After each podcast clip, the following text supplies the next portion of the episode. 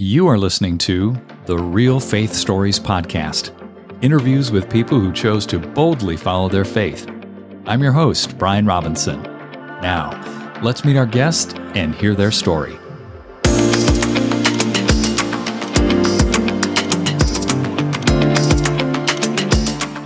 Rashawn Copeland, welcome to Real Faith Stories. Man, it is so good to have you on the program. Looking forward to the conversation.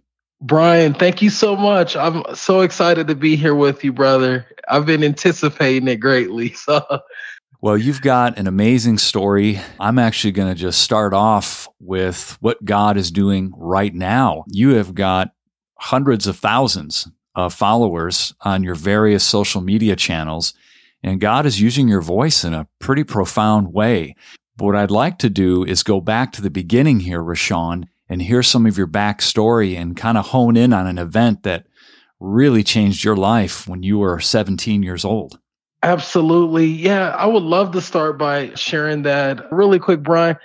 I just want to say out loud, I do not deserve to be where I am now. And quite frankly, excited about what God's doing and shocked that I'm even a follower of Christ as I look in retrospect at how my life was, but the power of God changed me as He changed you and many of the listeners now. And I'm just so grateful for that. Mm. But as we look back, through the corridors of history back in the most miserable one of the most miserable seasons of my life was when I was gunned down, shot left for dead one night. I was hanging out with a young lady who I well, can't say I was in love with her, but I I love what I can get out of her. I was pretty much using her for my own means. We were high school students. I was a quote unquote star athlete, and I was weeks away from signing a national letter of intent to go to a major Division One university.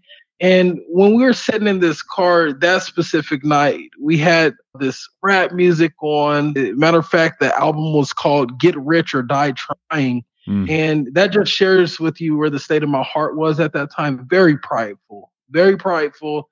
And out of nowhere, she gets a message from her ex boyfriend. I look over, me being that prideful, egotistical high school football player, future quote unquote college football star in my head.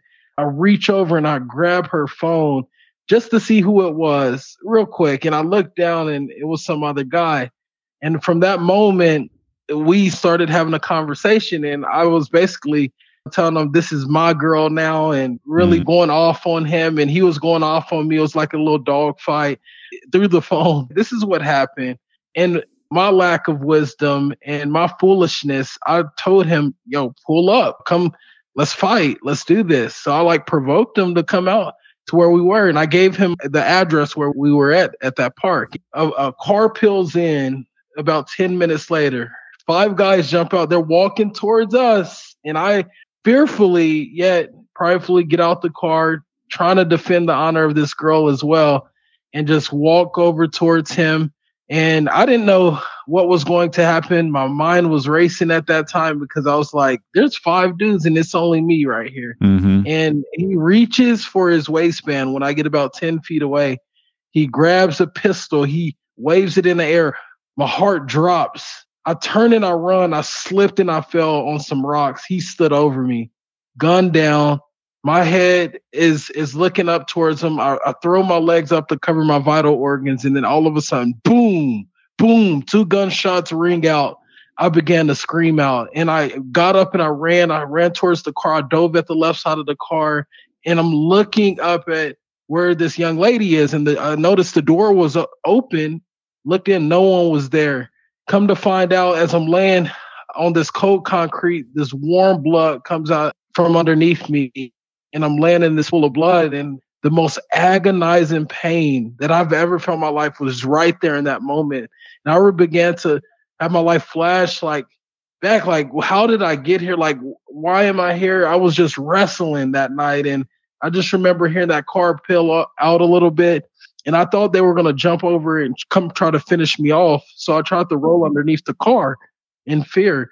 Because I was so utterly helpless at that time, the only person that I could even think to call out to was the Lord because my coaches weren't there.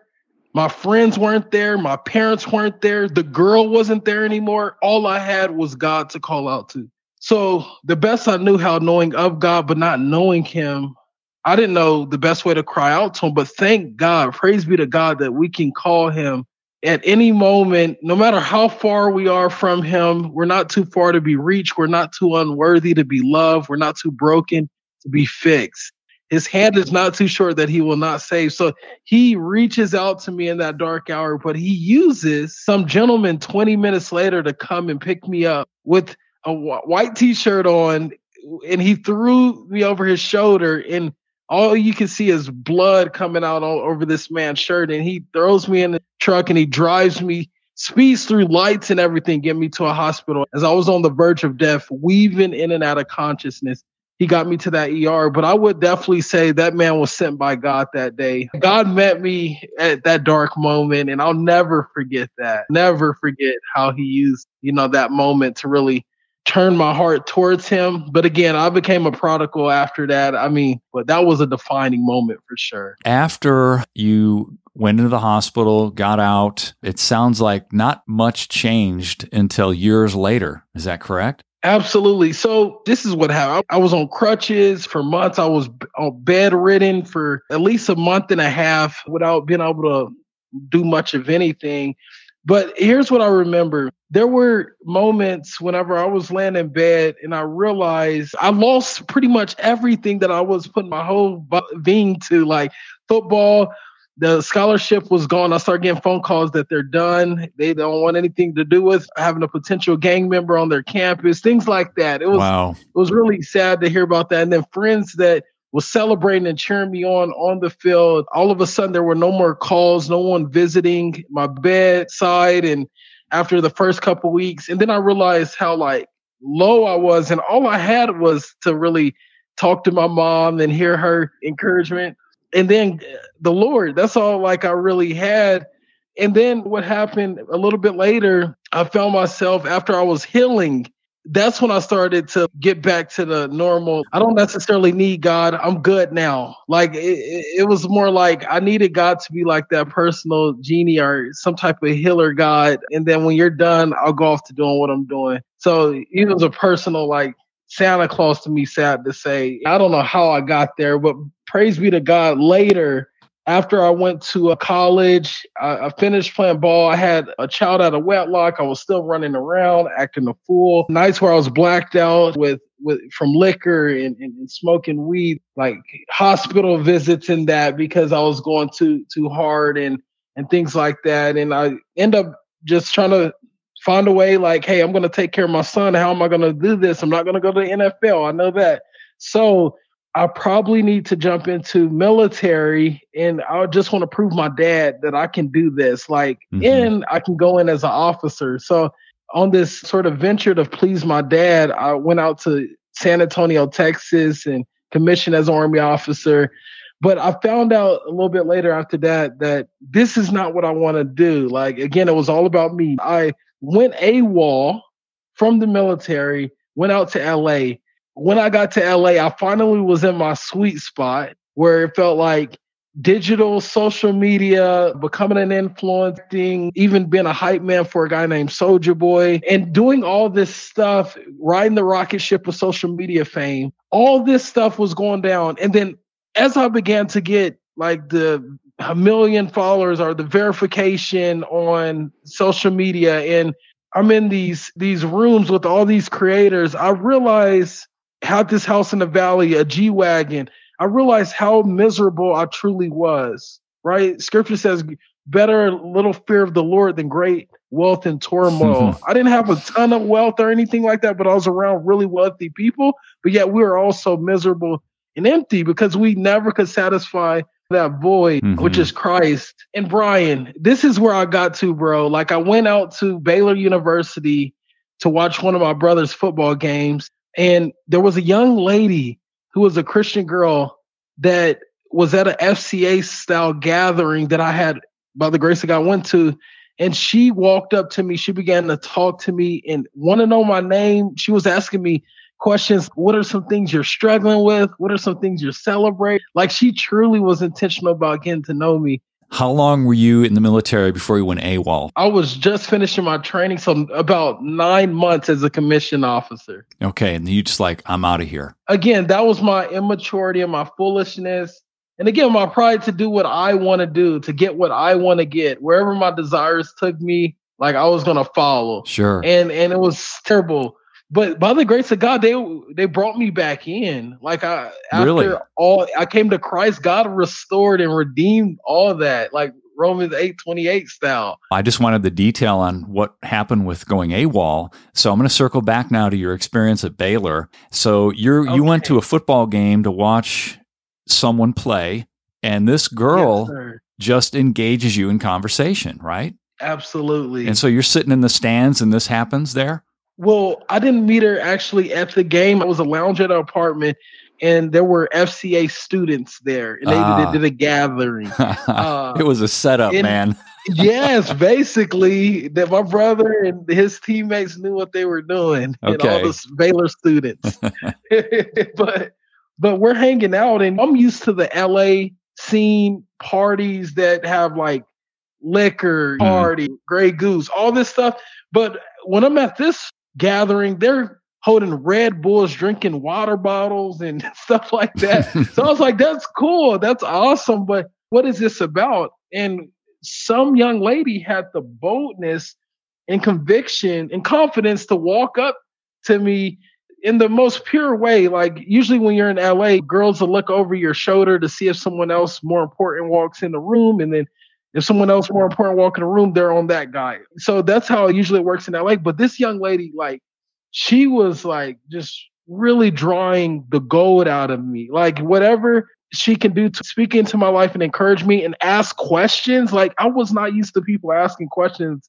What are you struggling with, Rashawn? What's some good things happening in your life? And what are your dreams and and what is God calling you to do? Like I never heard that type of intentionality behind what what my sense of purpose is and what, what I really feel like I was born and created to do. And we spoke and laughed and cried and all that together for like the next four or five hours. Mm, I get back on a plane and I fly home. And a lot of what she said about Christ, she shared her story in the gospel to me. And a lot of what she said like resonated. And I was just trying to grasp it. But God had planted a seed, which later I didn't know he was going to use to really impact me in a dark moment. I'd, like get off the plane and God began stripping people, the idols from my heart, essentially. Like mm. I had a girl I was dating at USC. Uh, she found out that I was entertaining a young lady in the porn industry emotionally through our social media and things like that. So she found out about that literally like a day after I got back and we split up. That really hit me. And then I found out my boys, my friends that were closest to me out there were actually a part of her finding out about that. So I was angry at them there was so much stuff. I felt abandoned and so much shame. I was sitting in this house in the valley where I live. I went down the hall and I grabbed a pistol and I went back down the hall, put the pistol in my mouth, and I was going to take my life. But all of a sudden in this dark room, as I'm shaking and I'm sweating, taking the pistol out of my mouth, putting it back in, taking it out, putting it back in, all of a sudden, by the grace of God, my phone lights up on the bed. I, I, get up, I put the gun down on the bed, pick up my phone, get back on my knees, and I'm reading a powerful message that came from that young lady from Baylor in my darkest hour again. I'm reading it, and it said this, brother. It was a Bible verse that dazzled me when I seen the glory of God in it. But it said, Oh, how wide, how deep, how vast the love of God is, and nothing in all creation can separate us from this love that's found in Christ Jesus. Right. And then when I read it and read it, I started weeping and weeping. And I cried out to the Lord that night, and He met me there, bro. Mm. But He used a social media posts, which literally is why I dedicate like my life to it today. Sharing Jesus online is because that's where he met me. Wow. You know, and it was from that girl at Baylor. Yes, sir. Oh, yes, my sir. word. Wow. yeah. So I'll never forget that. You know, with all this stuff, when you got back, started falling apart and God started stripping away all these things that you were grabbing onto for value and identity. Did you ever circle back with her and speak with her about the impact that had in your life by by chance? Absolutely. Yeah. So the last time I did was probably a year and a half ago as I was writing my book, Start Where You Are.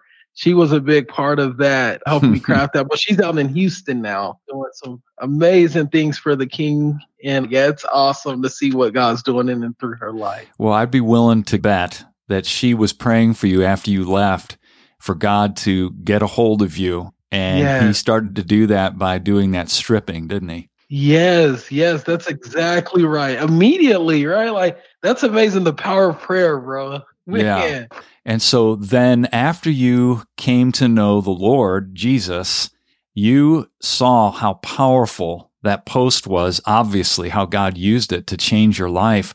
And as you said, yes. Then you had this passion well up to start doing the same thing so you could see others changed as well, correct? Absolutely. Like we can't help but the champion that which changed us. And and God, it through his son Jesus Christ, being crushed on the cross for my sins, and me coming to the knowledge of his great love for me all while I was a sinner. Like he died for me. I have to share that message and champion it. What was the next step as you move toward this whole I'm going to tell people about the Lord social media focus. So basically, what happened after that, I go underneath my bed, I find this Bible that I had not seen or, or known about because there were people in that room prior to me getting there. But there's a Bible that I crack open and it said these words that next morning after I was about to commit suicide. It said these words when I read it. I went to the red letters. It said, if any man wants to be my disciple, he must deny himself, pick up his cross, and follow me. And then he said, He that wants to keep his life must lose it, but he that loses his life for my name's sake shall gain it. But this is what hit me head on like a semi truck is the words that came after that, the words of Jesus. It said, Oh, what does it profit a man to gain the whole world, but yet lose his soul? And I was like, at that moment, I didn't even feel right in my own skin. Like I, I, needed to get out of LA. That was the only thing I could think of. I came out here to tr- essentially gain the world. But again, the Bible right here in this very moment, after all that just happened, is telling me, what does it profit me to mm-hmm. gain this world, but yet lose my soul? Out of that, I, after that, I jumped on a Greyhound bus. I literally packed everything and I took that Bible and, and left all the material things behind, but had a book bag and went on a Greyhound bus and rode that Greyhound bus. And Jesus began to meet me there. The Holy Spirit began to show up in that bus and I cried out to Abba the best I knew how and, and began to just disconnect from the wor- world and connect to the word of God. And I ended up riding it for hours and hours, finally getting to the LA station Several hours later, I get on a Greyhound bus and ride it all the way back to Oklahoma with my face in the Word of God as it built my faith. And it changed me. And I got back home and I literally laid on my brother's floor for the next few weeks, got planted in a church called People's Church, and began to use my essential platform that I've had online and just start sharing Christ. I lost a lot of friends and followers, but I can imagine I gained a good father, yep, and a great purpose and calling to preach and share the king. So that's what was the big change for me. It's literally just started right away sharing. How many years ago was this now? That was about oh, it's been about six years now. So you had this huge social media following, and then you just said, I am going to shift this and I'm going to speak the truth that I know now. Absolutely. yeah. Tell me what's happened since you've done this. What kind of feedback have you gotten? I'd love to hear some stories. I literally got so much outlash. Aren't you the guy that used to be up here cursing and and rapping and aren't you the guy that always hit the club with this and that. Don't you run with Soulja Boy, Tech N9ne, all these? Like, who are you to come up here and say something about Jesus? So I, I got a lot of pushback. Like, it was terrible. Do you remember when you wrote this to me or that girl or when you tweeted at this person? So I got it. I got it real bad at the beginning. But what was cool is that there were followers of Christ when I began to share my testimony that would be like, keep sharing your story, man. Even though I didn't have it all together when it came to like explaining deep theological truths or anything. Sure. It was more like, this is what happened to me. This is what God did. And now this is how my life is going. This is the change I'm seeing. And then people would celebrate that. And it gave other people the opportunity to hear about Christ who never would have heard of him through my platforms that followed me for all the wrong things, you know? And right. I've seen a lot of people come to Christ through that, just being vulnerable and and bold to share, mm. you know, the obstacles and the test and the testimony, you know? So like yeah. it was awesome, bro. Well, let's talk about the vulnerability and authenticity piece. Tell me some of the things that you share that you know that you're going through on social media and people respond to and i would guess i know i'm preempting your answer but my experience is that when you are honest with people they will give honesty back to you. Yes that is right that's right. Like when you're open and you're willing to share your wounds mm-hmm. just like jesus did you remember after he was on the cross and that wound was there whenever he went through the wall and met the disciples and he let them not only see the wound but feel the wound in the same way we need to be out there not only just sharing our experiences but walking with people so they can get a real perspective of who we are mm-hmm. in the most deepest intimate places of who we are. But again, social media is a whole nother thing because you want to have wisdom because so many people take things so many different ways. And I just feel like David was a great uh, biblical, sorry, he modeled authenticity very well. So even finding ways and praying, like saying, God, show me how I should write this tweet or post this picture and what to say in it. Like we need God's help in that, you know. So I would just ask God for more wisdom when even posting on online, especially the deeper parts of yourself and what's happening to you, if, if that makes sense. Totally. I mean, you're just submitting your communication to Him and asking Him to guide it so He can have His way with the people that follow what you're doing. What are some of the key questions that you tend to get routinely from your followers? So, some of the very things like, how do I know that God is still like with me, that He still cares because I'm doing this or because of that is happening in my life? So, people just want assurance at times that like God still cares for them in their weaknesses, in their inadequacies, in their failure, but He loves them too much to keep them there, of course. He's not just gonna endorse us continually walking towards sin, but he loves us enough to lead us out of it. He won't let us just hang out there and keep doing that. Exactly. Exactly. He, I mean, he he he'll give us the power to change as we seek him and seek him with all of our heart. That's where he says you'll find him. And and he wants us to seek him, wants us to know him and us to be known by him and make him known. So it's just about intimacy, relationship, and then change is going to come. What would you say to somebody, Rashawn, who's hearing this and they're saying, man, I feel stuck? I mean, I know Jesus is the answer, but I'm stuck. I'm in this oh. constant cycle where I can't seem to get out of this orbit. The gravitational pull is just too strong in my life. And I really want freedom what would you counsel them to do? I'll start off with pointing out the enemy, he's against your focus. Your focus, one being on the Lord, and he wants you to almost feel the weight of the sin and the things that hinder us and entangles us up. He wants you to focus on all the wrong things and keep your perspective on the wrong things. Mm. But I want to encourage you if you just do what Hebrews, just like the all the champions, the what do you call it? The Hall of Faith. Yes, keeping your eyes fixed on Jesus, the author and the finisher of your faith. Like I would just encourage you. What does that look like? That looks like posturing your heart every single morning to meditating on the word of God, reading it, meditating on it, speaking it, proclaiming it over your life in joining community of believers to edify you, encourage you, to challenge you, to walk with you and live a vulnerable life with them.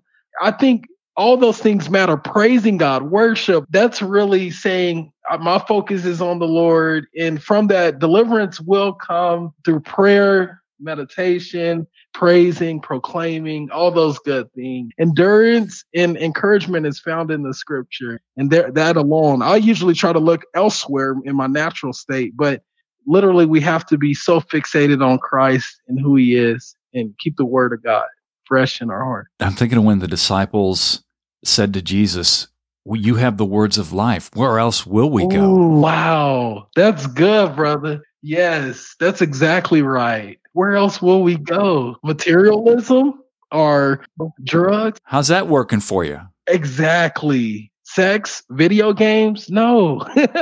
right. We're trying to buffer and placate our flesh with all this stuff when Jesus mm. is saying it's very straightforward. I am the way, the truth, and the life.